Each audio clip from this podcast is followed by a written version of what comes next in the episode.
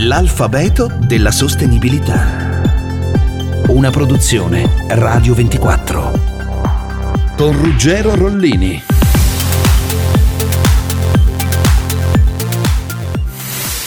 C come città circolari.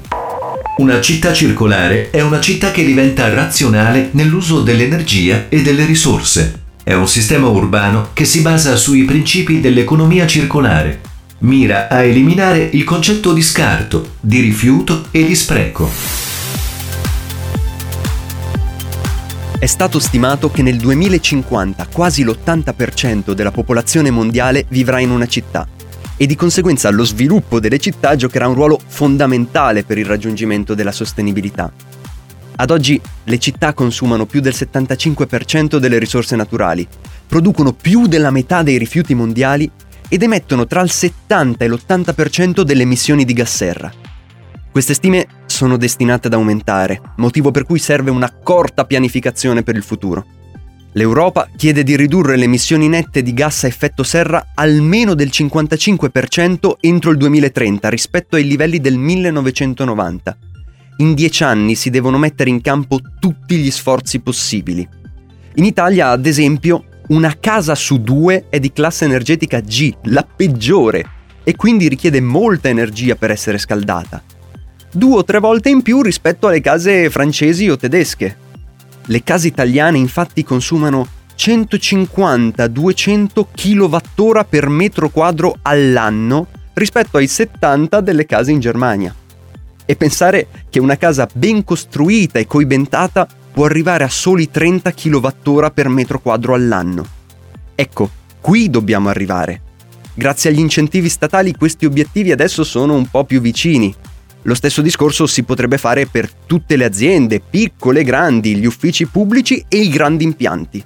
Poi sono fondamentali gli spazi verdi, ovviamente per il ruolo che hanno le piante nell'abbattimento degli inquinanti, ma anche per regolare la temperatura e mitigare l'effetto dell'isola di calore urbana.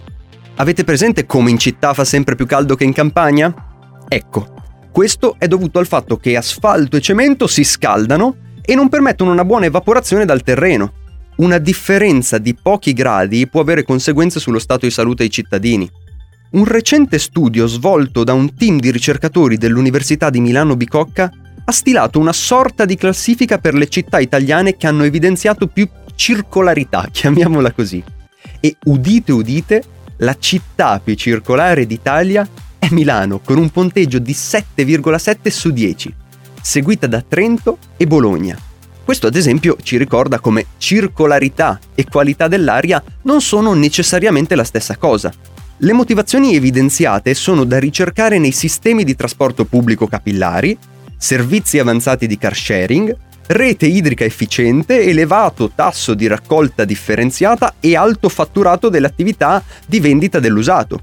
Utilizzando gli stessi criteri, i ricercatori hanno eletto Copenaghen come la città più circolare in Europa, seguita da Parigi e Berlino. L'intento della classifica è di proporre un indice di circolarità urbana come strumento utile per la valutazione delle politiche ambientali dei centri urbani. Le città del futuro dovranno quindi essere pensate per occupare meno spazio, sprecare meno energia, essere più dense ma più vivibili, perché la sostenibilità non deve essere solo ambientale ed economica, ma anche, e permettetemi, soprattutto sociale. L'alfabeto della sostenibilità. Una produzione Radio 24 in collaborazione con Enel.